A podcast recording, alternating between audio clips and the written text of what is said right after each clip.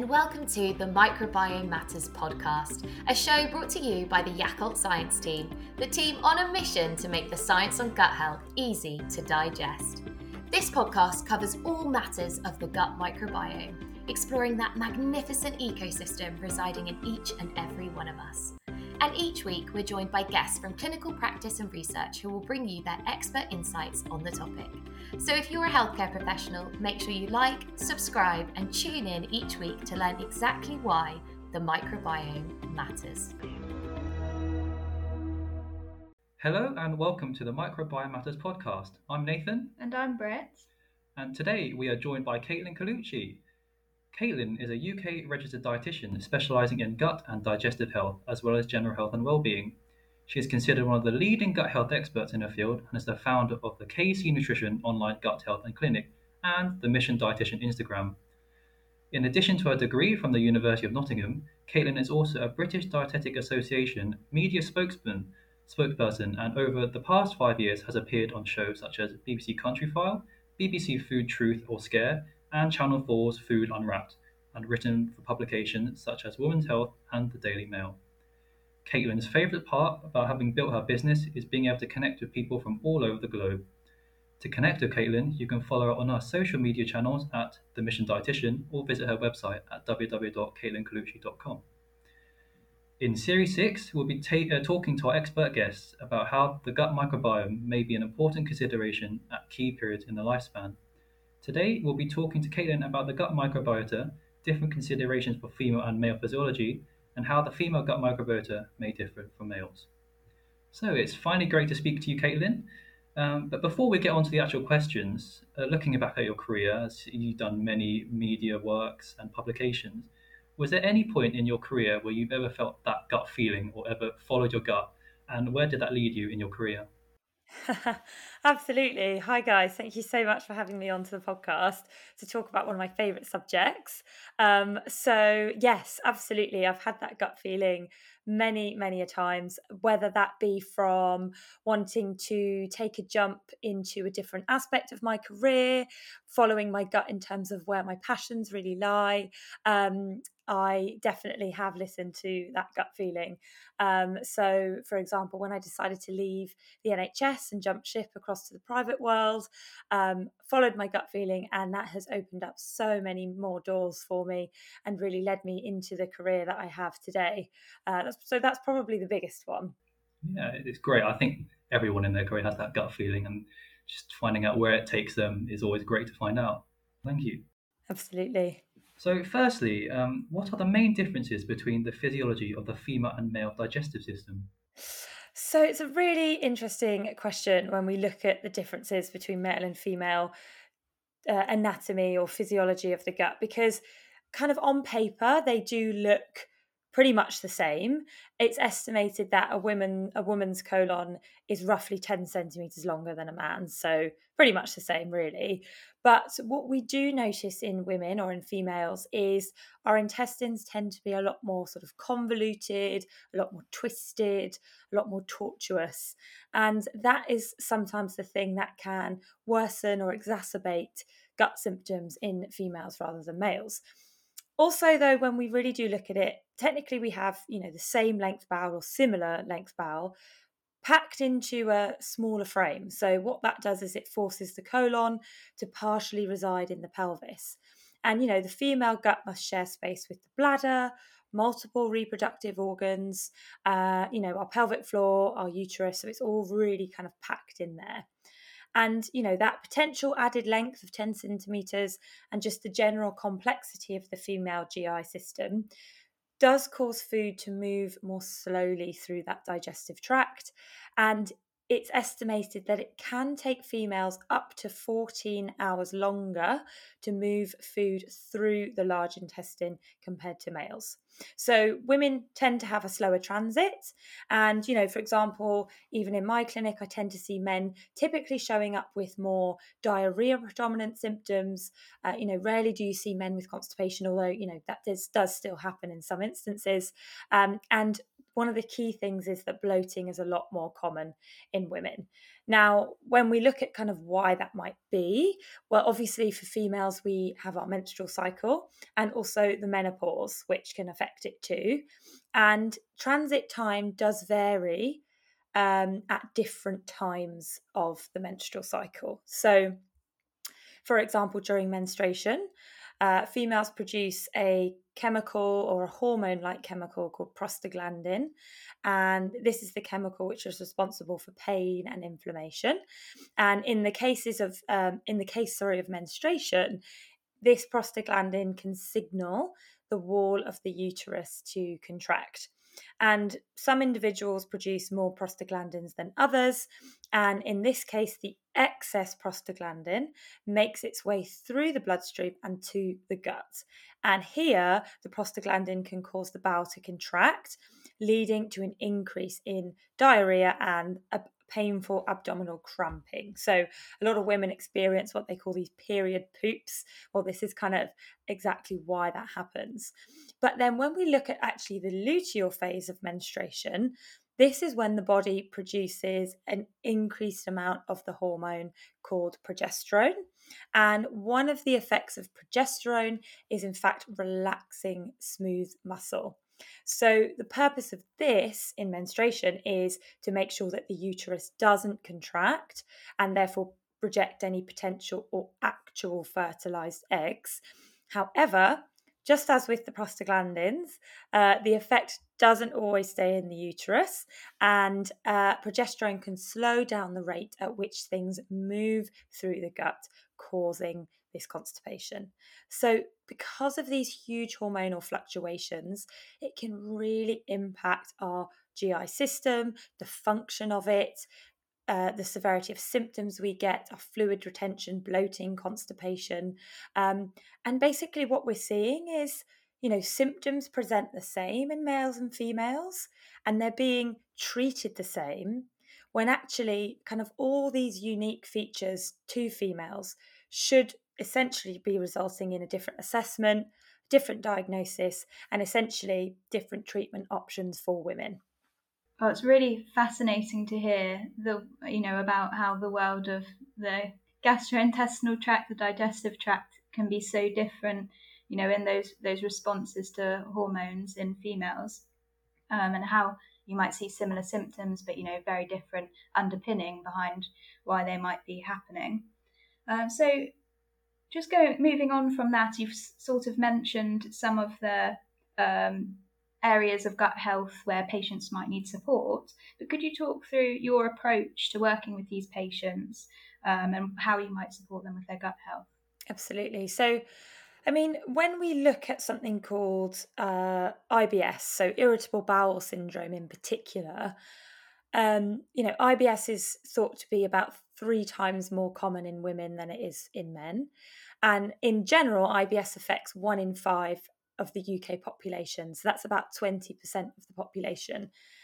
And it's estimated that roughly seven in 10 of these people are women. So definitely a much higher percentage. So if my maths is right, that would be every three or four out of five people with IBS would be women rather than men.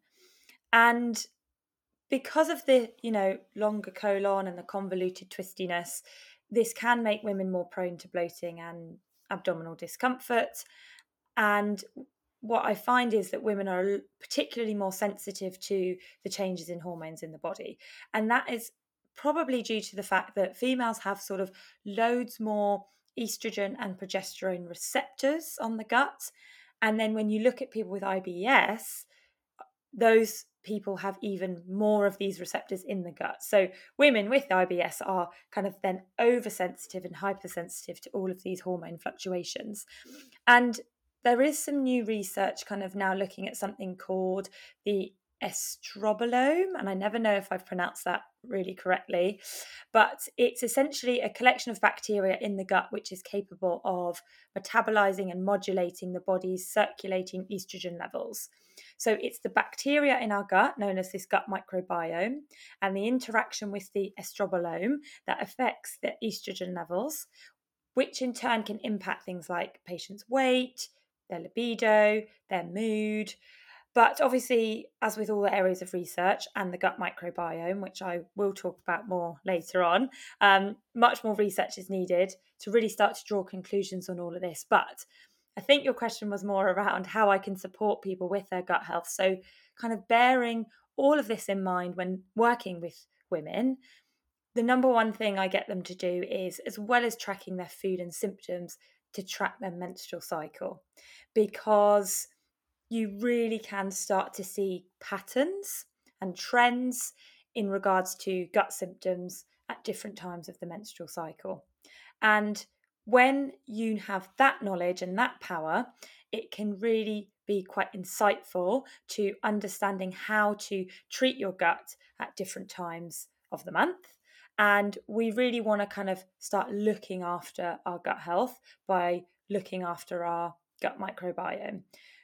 I suppose another thing in terms of working with people who have kind of gut disorders and looking after their gut health is, you know, we focus a lot on the gut end, of course, we're talking about gut health.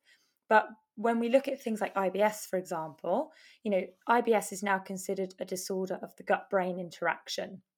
So the gut brain axis is this two way communication pathway in which the gut and the brain are constantly communicating to each other back and forth.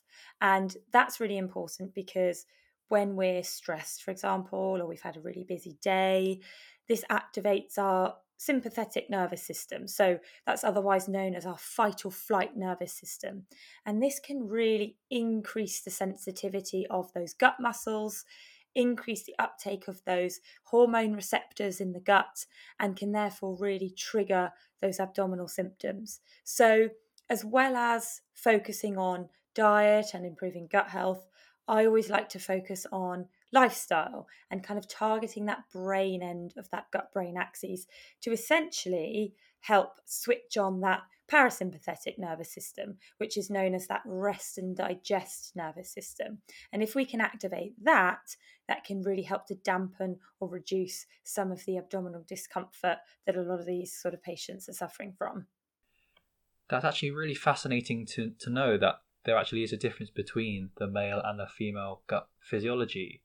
I mean, I thought beforehand they were practically the same, but it's good to know how, like you said, that females do have a longer colon and this can affect uh, different conditions. Like you said, IBS is three times more prevalent in females.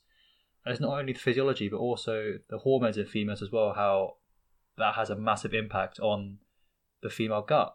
So, moving on, um, as you previously mentioned about hormones and the menstrual cycle, we know that there are changes in the gut microbiota across the lifespan. Are there any particularly challenging times for females in terms of changes to gut health? Yes, absolutely. So I, I, suppose the, the key areas where we see the biggest fluctuations in these female sex hormones is during pregnancy and also during the perimenopause and the menopause. So during pregnancy, progesterone levels can become very high, and this really does slow down gut motility, so the rate at which things move through the digestive system. And we see this particularly within the first trimester, and women often report getting very constipated, um, which, you know, for people who typically suffer from diarrhea predominant IBS, this can actually be quite helpful for some of their symptoms. So, you know, again, women in that first trimester might find that, oh my God, my IBS symptoms have completely disappeared, or I'm feeling so much better in that sense. So, that can kind of be quite helpful. Obviously, not so helpful for the women who are already suffering from constipation you know when our when the uterus enlarges this excess pressure on the gut can have an effect um, and then when we're um, getting you know when women are kind of getting prepared for childbirth we produce this hormone called relaxin uh, which relaxes the ligaments in the pelvis and you know responsible for softening and widening the cervix. But this can then again really slow down gut motility because it's slow it's relaxing those gut muscles as well.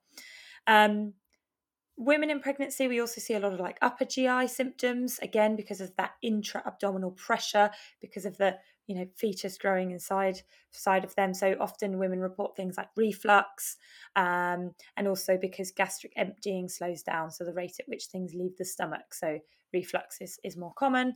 And so you know uh, pregnant women really want to make sure they're focusing or prioritizing gentle movement to help with the rate of things moving through the digestive system, uh, making sure they're drinking enough fluid. So everyone should be aiming for at least two litres of fluid every day, and also prioritizing the right types of dietary fibre. So when we become a little bit more constipated, the instant reaction is to sometimes steer away from things like dietary fibre, um, when actually it's about choosing the right types of dietary fiber, in particular, these kind of soluble fibers. So, fibers which act like a sponge in the gut and can really help to keep your stools and poop nice and soft and easy to pass. So, we're looking at things like oats, like chia seeds, um, and trying to have kind of daily portions of those. Uh, so that's kind of pregnancy, I suppose, and some changes that we see. And then I'd also mentioned that the perimenopause and the menopause, we also see an increased incidence of gut symptoms over this menopause transition. So a quarter of women supposedly report reflux during early menopause, which can then improve kind of post menopause. Um, and IBS symptoms tend to get worse, but then things also, again, can improve when they go through this. And this was all taken from uh, a study done in Seattle called the SWAN study, which looked at a group of women going through the menopause and it tracked their different gut symptoms. Um, we typically tend to see an increase in constipation and bloating of men, women going through the menopause, and this is all due to sort of gut microbiotal changes. Um, and what's really, really interesting is they compared the gut microbiome of postmenopausal women to males, and what they found was postmenopausal women have a gut microbiome much more similar to males compared to premenopausal women, which I just find really, really fascinating. Um, so, yeah, that's kind of what we see at different stages of the female lifespan.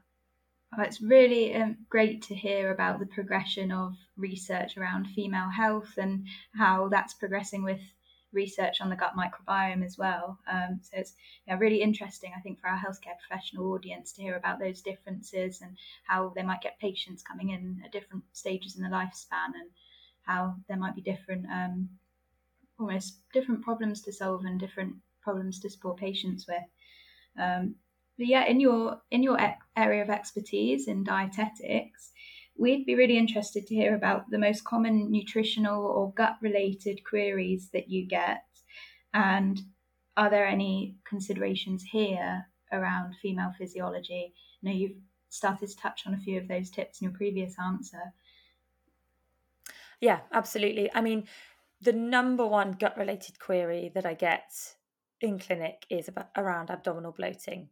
Uh, especially with females, they suffer from this quite severe abdominal bloating, can really impact their body image, their self confidence, and uh, can really start to take over their life in a sense of it becomes a constant and continuous thought. So, before I kind of dive into this a bit more, I do want everyone to know and reassure that their patients that it is important to remember, remember that a little bit of bloating in all females or males is entirely normal. You know, particularly after we've eaten a large meal or a high fiber meal. And actually, bloating can be a good sign that our gut microbes are doing what they should. So, you know, put simply, bloating is that feeling of increased pressure in the intestine that in some people can cause this visible protrusion. Unfortunately, there is no one single cause of bloating, which I hope I've made clear kind of already, talking about all the different changes, particularly in, in females.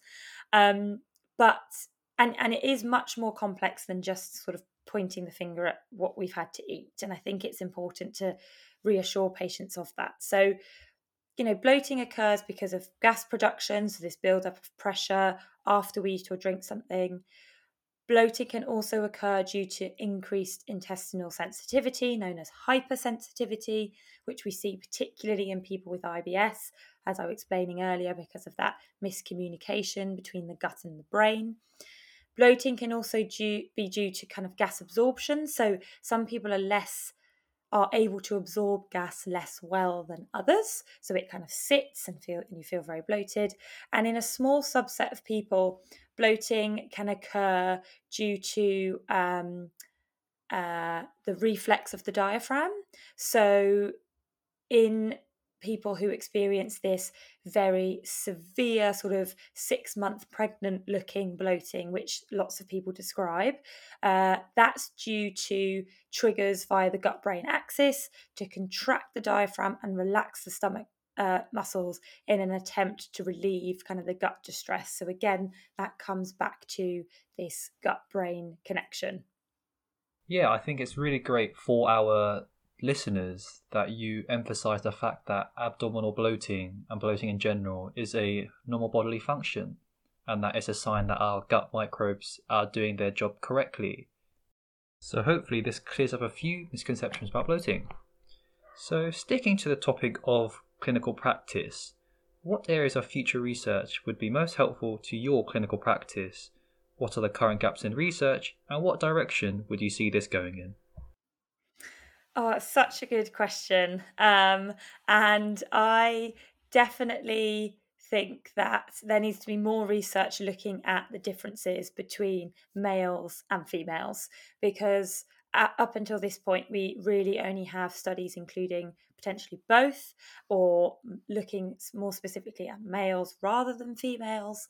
Um, so I think and again, we need to look at women at different stages of their lifespan, different stages of the menstrual cycle, pre premenopausal women, postmenopausal women, women during pregnancy, women not during pregnancy. So all of these different areas really need to be kind of um, isolated uh, a little bit more. Um, and just understanding more about the gut microbiome in general. I mean, over the past five, ten years, this area has massively, massively exploded anyway. Um, but and you know you might see on the market now loads more of these like microbiome tests which people can do at home um, just to say i mean i'm sure lots of people listening uh, might have a similar opinion i don't know but you know we don't typically recommend these gut microbiome tests just yet just because the evidence is not quite there to be able to draw accurate and reliable conclusions from these tests.